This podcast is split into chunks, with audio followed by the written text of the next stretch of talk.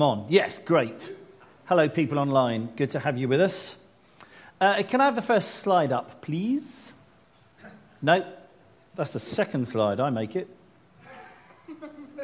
That's the third slide. Is that honestly the second?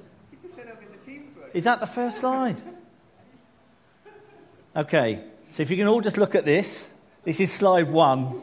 I might, maybe I added it in too late. I don't, I don't remember doing this. Maybe I. Oh, there it is. Yes. Thank you very much. That one. Um, Putty Putman. It's not a made up name. He's a really decent guy. He is a physicist turned pastor turned entrepreneur turned author. Um, he leads a vineyard church somewhere in the States. I'm so sorry. I will find out um, some more details before I introduce him when he comes. Uh, but on the 28th of February in the evening, he basically is coming to the UK. And when he comes, uh, I don't know how long he's coming for, and he's bringing a team of people with him. And we were offered, would you like him for an evening? So we've got him literally for 24 hours and got him doing some stuff. Um, and Monday, the 28th of Feb, 7.30 until 10, that says, until who knows when. Uh, so, one of the things he is absolutely passionate about is seeing the Holy Spirit move and seeing stuff happen. So, he is coming on the 28th of Feb. Please put it in your diary. I, I think it's an evening you're not going to want to miss. Um, I'm really looking forward to it. I have to say, I've never even spoken to him, like personally, but I know he's written something called the School of Kingdom Ministry, and I know some people who are following that and they say, wow, it's just amazing. So I've heard him speak, whatever. Great guy. Very much looking forward to it. So Monday, the 28th of Feb. I know for some of you that will mean coming to the warehouse two days, two days in a row. You can do it. You can do it. It'll be okay. It is open to absolutely anybody. So if you've got friends who you think would like to come, bring them along. Slide two. One moment. That one. There it is. Slide two. Kingdom Academy. Now, on your chairs, you've got one of these. And our passion is this Kingdom Academy has come about because we are absolutely passionate about training people up for them to bring life to Ashford or to wherever it is they're going off to be. And there are three words, can, they're on my back actually, somewhere, that side or that side encounter, equip, experience. We want people to give up some time to sow into coming and being a part of Kingdom Academy for, I think it's about nine, ten months, something like that. It starts this September, as you can see, 17th of September this year. And the idea is that you have times where you encounter God, you are equipped to bring life, and then you see change happen as a result of you. Yeah, that is, that's more exciting than that, I can see. Um, so there are a number of intern areas where you can intern this year. You will need at least two and a half days a week. Well, I can't, I work. Cut down your work. Ooh, I know it's a big thing. Um, sometimes people do this. They feel the tug of God to say, Do you know what? I'm just going to cut down my hours. I'm going to sell some stuff. I'm going to whatever I need to do so that I can be a part of this because I don't want to miss this opportunity. I guarantee, yes, I do. I guarantee that if you do this year, your life won't be the same again. And I think for the better. I'll leave you to be the judge of that if you come and do it, but we think for the better. So, we have, we have obviously, we've been planning this for ages. We've been praying about it for months and months and months. And we feel that the first people to kick this off will be people probably who are already here. There may be some people who come from abroad to do this, but we feel that most people are probably here, possibly even literally right now in this room. I don't, that's not some prophetic word. And we are looking for at least six people. Now, the aim is by the second year, Instead of interning within Ashford Vineyard, the aim is that people are interning out in Ashford. They're interning with a school, they're interning with the local council, they're interning in a hairdresser's, they're interning um, at the hospital. I don't even know how that works. But these are all the things that we long to see. We, we just don't like this divide where people say, sometimes Christians use this expression, oh, you're in the ministry. I don't even really know what that means because, like, I haven't found anyone who isn't yet. Right? We all have a job to do. We all, it's a responsibility on all of us to be bringing God's change wherever we go, right? So we want to equip people specifically to be bringing the change out there. And this is like an intensive year. Um, so please, please read that. And if you have any questions at all, get in touch with Francis. She would love to just spend some time with you on Zoom or meet up in person, and you'll have the chance to talk through many of your questions. So please don't just take it home, shove it down. We believe that God is speaking to some people, and you have the chance to do something great. Brilliant. Family. So, this is a new little mini series. We are, after all, a family here on a mission who create spaces for people to encounter God, be equipped to bring life, see the pattern here, and experience the outworking of this. Every place we go, we should be changing the atmosphere. Every single place, whether you just pop into Lidl for five minutes, whether you walk down the high street, whether you're at the school gate, whether you go into the local hospital, into doctor surgeries, wherever you go, the atmosphere should be shifting. That's the invitation we have. Yeah, it is more exciting than that, but that's okay. That's okay. So we're, we're going to get started. Do just turn around to the person near you and just speak to them and just say hello. Just check your voice is working and like all that kind of. Just say hello. And online, I don't know who you've got with you, but just say hello to someone, you know.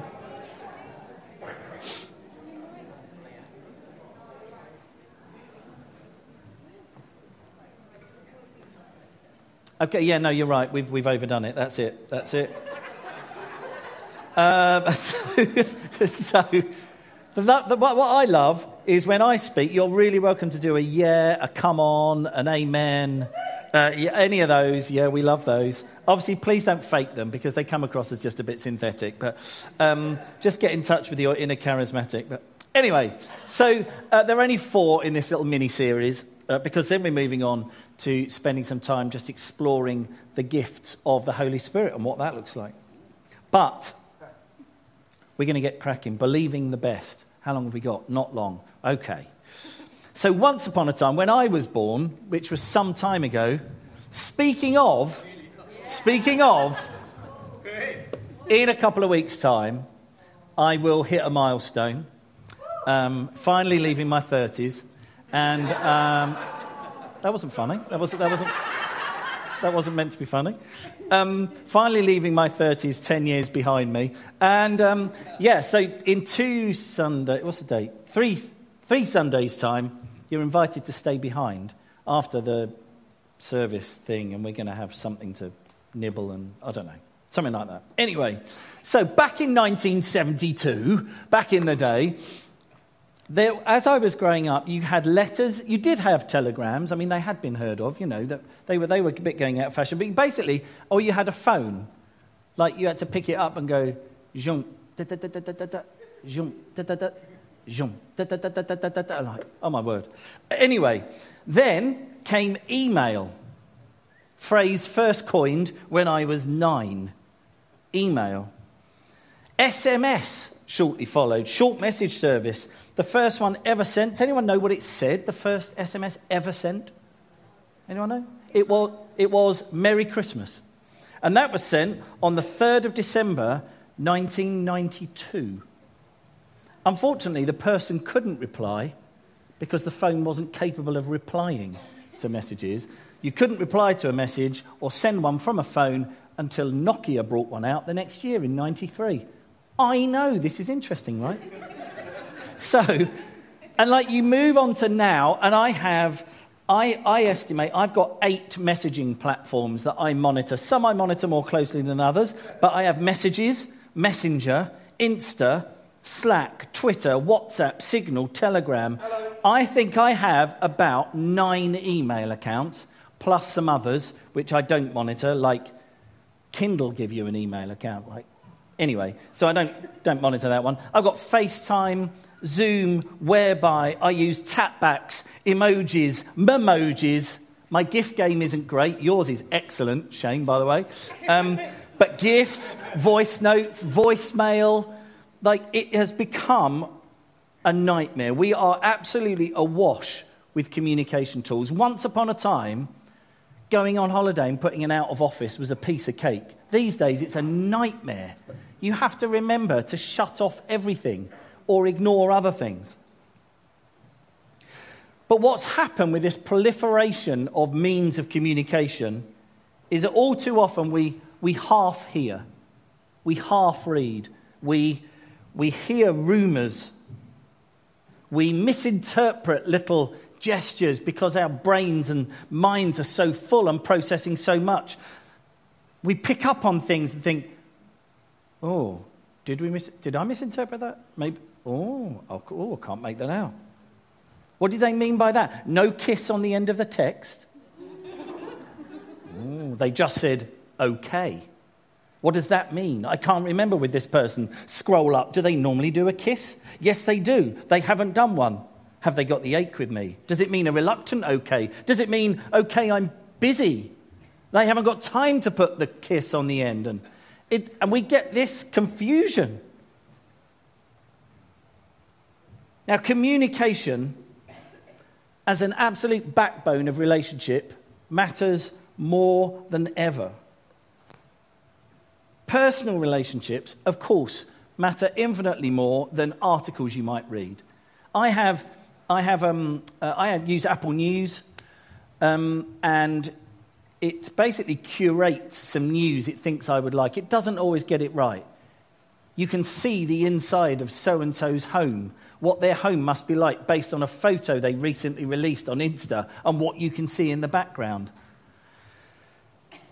And all these other things, some decent articles. And if I misunderstand those, I don't quite pick up the nuances of the author. I'm not really massively bothered. I'm not in a relationship, probably, with that author. But interestingly, we have this as a bit of a pressure.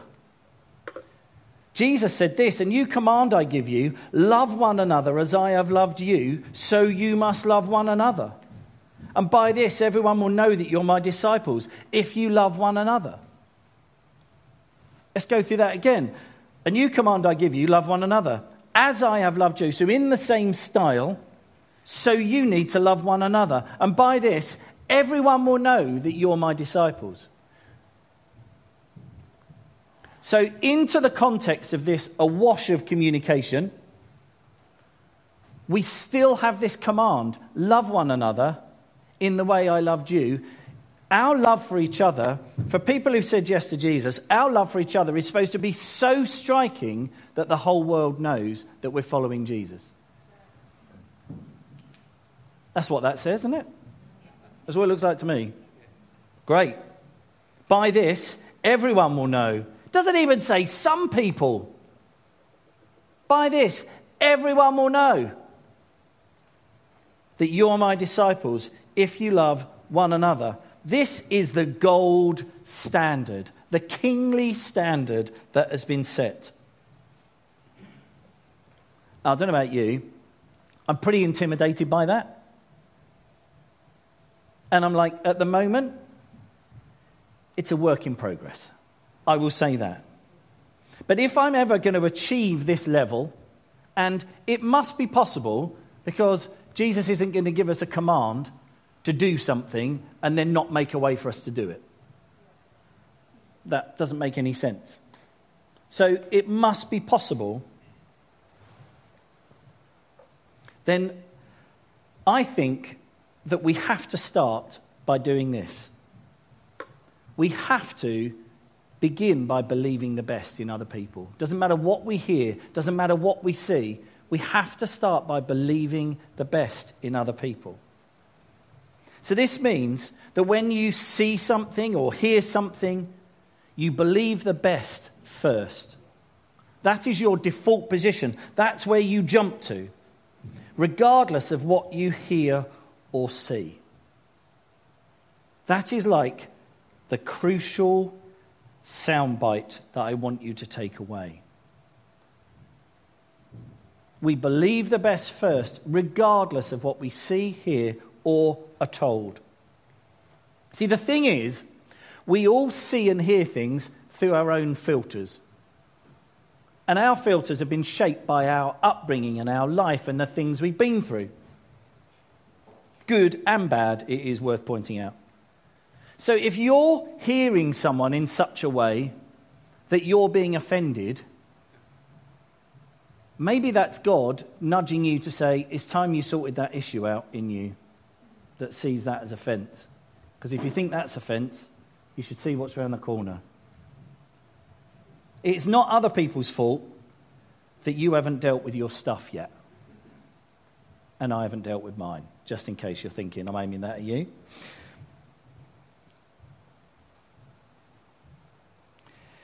I've written down if we are to reach this standard of loving well, then believing the best becomes non optional. We are going to need to wind our judgmental I know best necks in. I can see you all tweeting it. we are going to need to wind our judgmental I know best necks in. Because I want to tell you this, and it might surprise you. You know for yourself, but you, we probably don't really believe it for other people. Most people are doing their best. Most people are doing their best. Not all people, but most people, they're doing their best.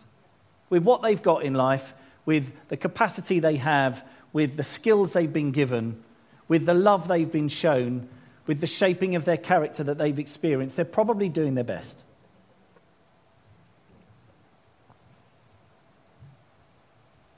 So let's imagine for a minute that I hear a report that Chris Tatton, who's not here, but if you are watching on the motorway, which Vic said you would be, put your phone down. You're on holiday with your wife.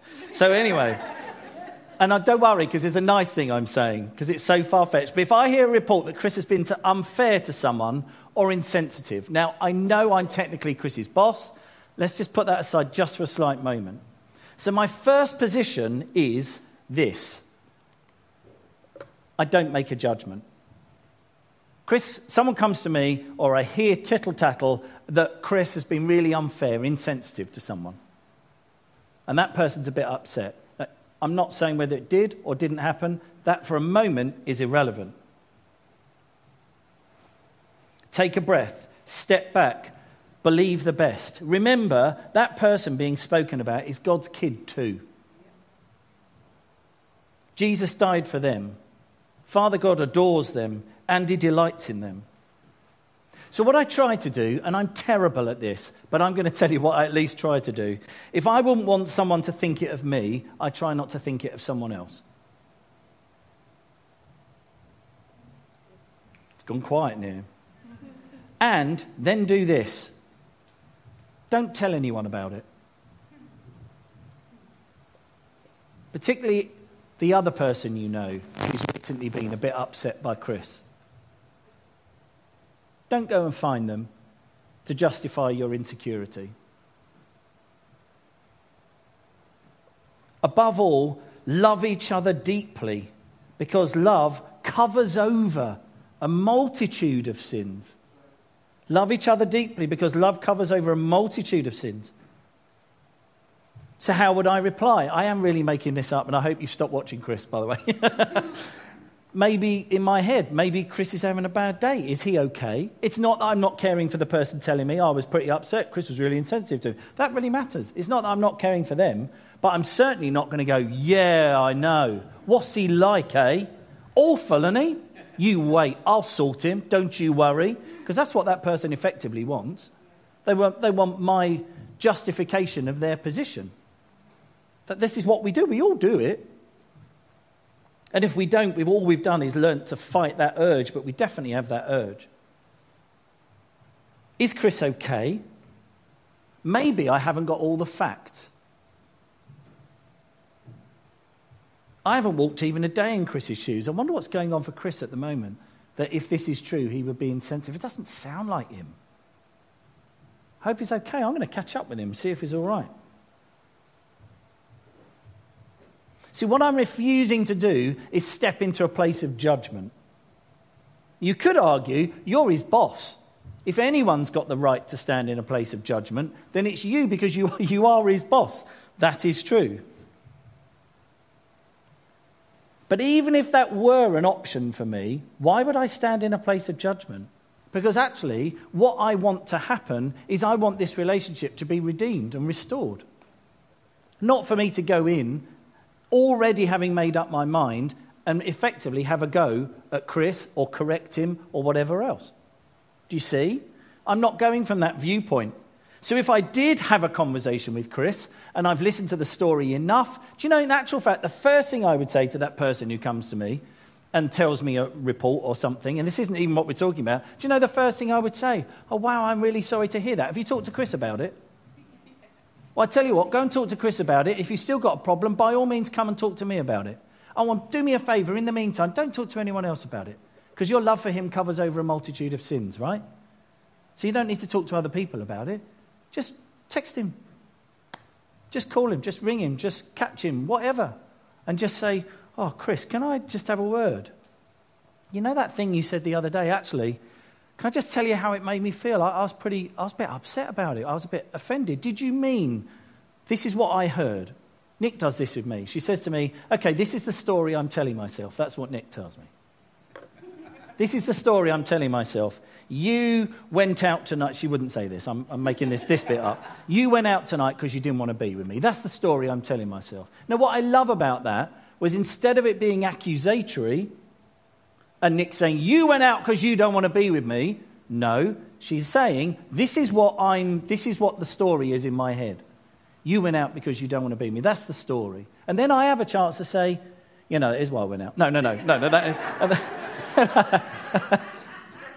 As if. Um, but then what you have then is the opportunity, because you're now not being accused, you're not being judged. The person's just sharing with you how they are feeling. And then you can say, oh gosh, no, that's not the reason in the slightest. I've just overjudged my diary and it's just too many times, it's not that at all, or whatever. I'm literally making this up. As soon as you step into a place of judgment, the chances of you having decent reconciliation with the person you're judging has just become 10 times harder. Second thing is this. Now, this is from Ephesians chapter 4. So, Paul wrote to the church in Ephesus. Therefore, each of you must put off falsehood and speak truthfully to your neighbour, for we are all members of one body. In your anger, don't sin. Don't let the sun go down while you're still angry, and do not give the devil a foothold. Anyone who's been stealing must steal no longer, but must work doing something useful with their own hands, that they may have something to share with those in need. And don't let any unwholesome talk come out of your mouths, but only what is helpful for building others up according to their needs, that it may benefit those who listen. And don't grieve the Holy Spirit of God, with whom you were sealed for the day of redemption. Get rid of all bitterness, rage, anger, brawling, slander, uh-uh, along with every form of malice. Be kind and compassionate to one another, forgiving each other, just as in Christ God forgave you. Now that's, that's hardcore, right? And this is why we must never, ever come away from the plumb line of the Bible what the Bible says is true. And I know that it's not a comfortable thing to say these days that there is truth, but the, the, the, the, the God who is revealed in these pages is truth. Jesus said, I am the way, the truth, and the life. And so, even when we find bits uncomfortable, we have to sit with them and ask God about them. Here's the verse nestled in the middle don't let any unwholesome talk come out of your mouths, but only what is helpful for building others up according to their needs. Now, if you go back a verse from there, it's really interesting that these verses have been put together. It says, Anyone who's been stealing must steal no longer, but must work. It's not enough just to say, You need to stop stealing now. You were stealing, you've now come to a position of not stealing. And Paul goes on to say, Ah, we're not stopping there you now need to do something with your hands. Actually, go and work. Very next verse, Unwholesome talk, he says, you need to stop the unwholesome talk, but I'm not stopping there because actually, what you now need to do is use your speech to bring life. And you need to be speaking life over people like this. So it's not enough that we bite our tongue. Instead, we're actually commanded to speak life over people, even politicians. And do not, I know, right? And don't think for a moment that because someone's not in earshot, it doesn't have an impact in the spiritual realm. Someone doesn't have to be within earshot for heaven to hear it. And God gets the ache when we slag off his kids.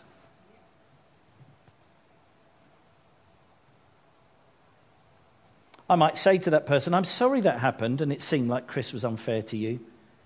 He's a really good guy who I'm sure was doing his best. Have you talked to him about it? I've stopped, I haven't made a judgment, and then I've spoken life. I've just affirmed who Chris is. Now, he is imperfect like the rest of us, and for all I know, he was a bit unfair. But I also trust God's, uh, Chris's heart enough that Chris will sort that out. Maybe he doesn't even realize he did it. So notice, I didn't join that person in standing in judgment. And I went further than that, and instead I chose to affirm and speak life. Now, it's not because he's technically like an employee or something. I'm literally just picking on Chris because I figured he wouldn't mind, and he's supposed to have his phone off on the motorway on the way to holiday. I've said Use your words to bring life. Now, this might come as a bit of a shock to you, and this might, you might find this offensive, surprising even. I'm not sure. But did you know the world is not owed your opinion? I know, or mine. I know we love to give it. That's what social media is for, right? Because we can give our opinion. I've got the right to say what I want. sure.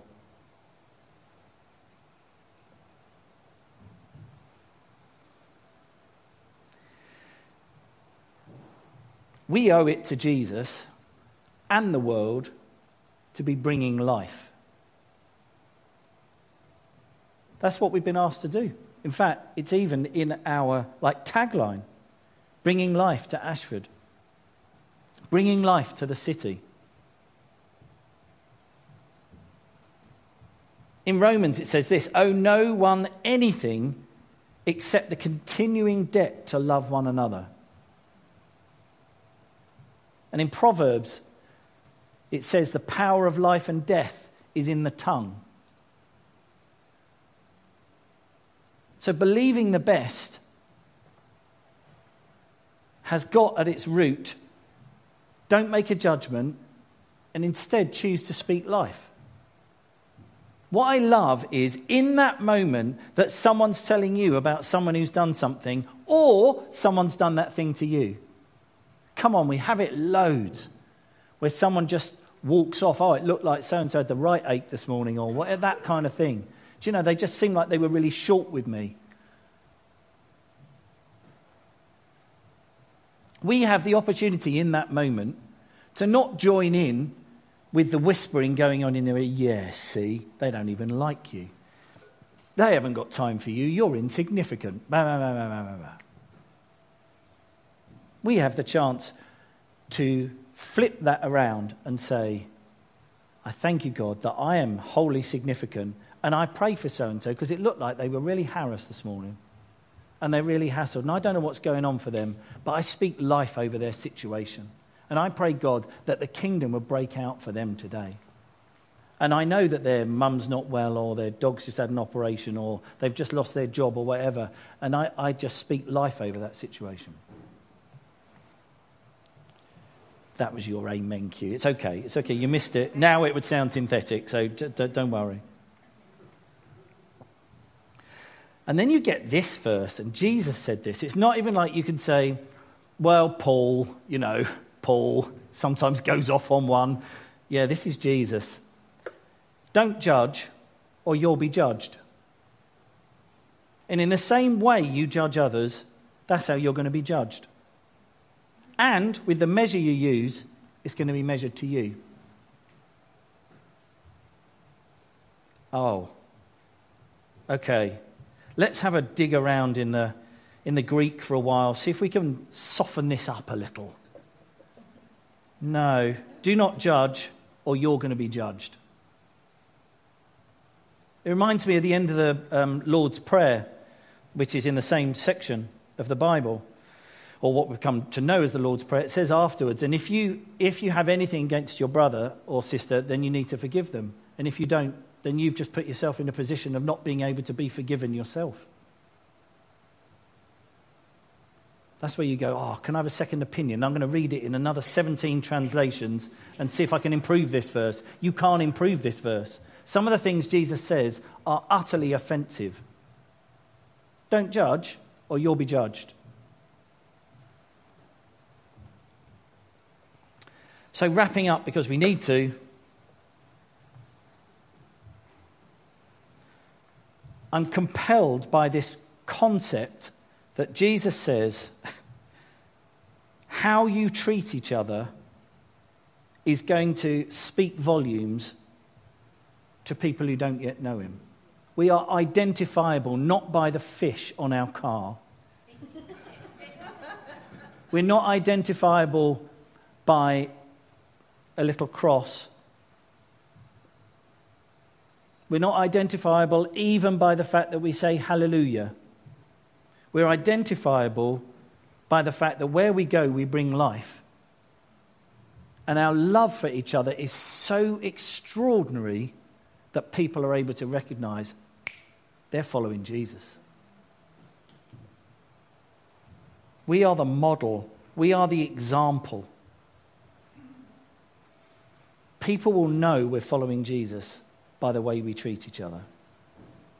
Let's, uh, we're going to stand and pray.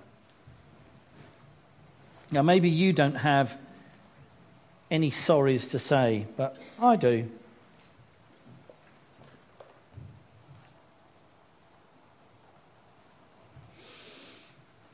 I thank you, Holy Spirit, that any rap over the knuckles that we ever kind of sense from you is always so utterly loving and it's only ever to bring us into greater freedom and greater life.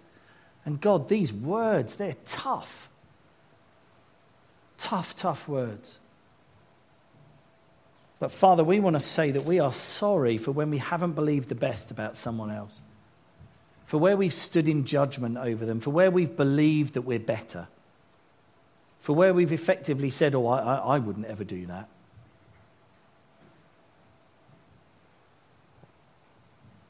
I'm so sorry, God, for where I have considered myself better than them. For where I've spoken death, not life, over them. For where I've said things like, that's just what they're like. That's exactly what I'd expect.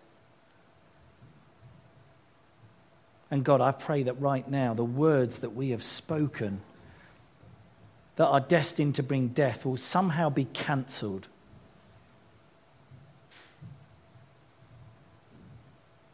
And I pray, God, in the next couple of days, that you will remind us of some things we've said that weren't, weren't great. And we can just say, oh, sorry, God. And then just speak life instead.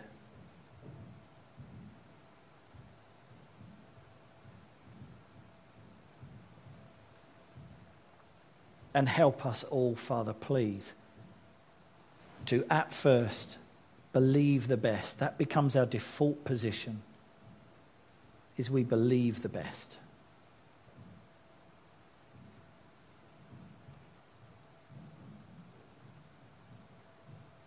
Even now, I believe God is just showing people faces of people or situations. If you want to deal with them now, you're welcome. God doesn't need our groveling or barely our lamenting. He just needs us to repent, which means just to turn Just, oh, God, I'm sorry. Yeah, I did speak unkindly about that person. And instead, right now, I speak life over them. I declare your blessing over them. That God, your face is shining on them, your delight is utterly in them.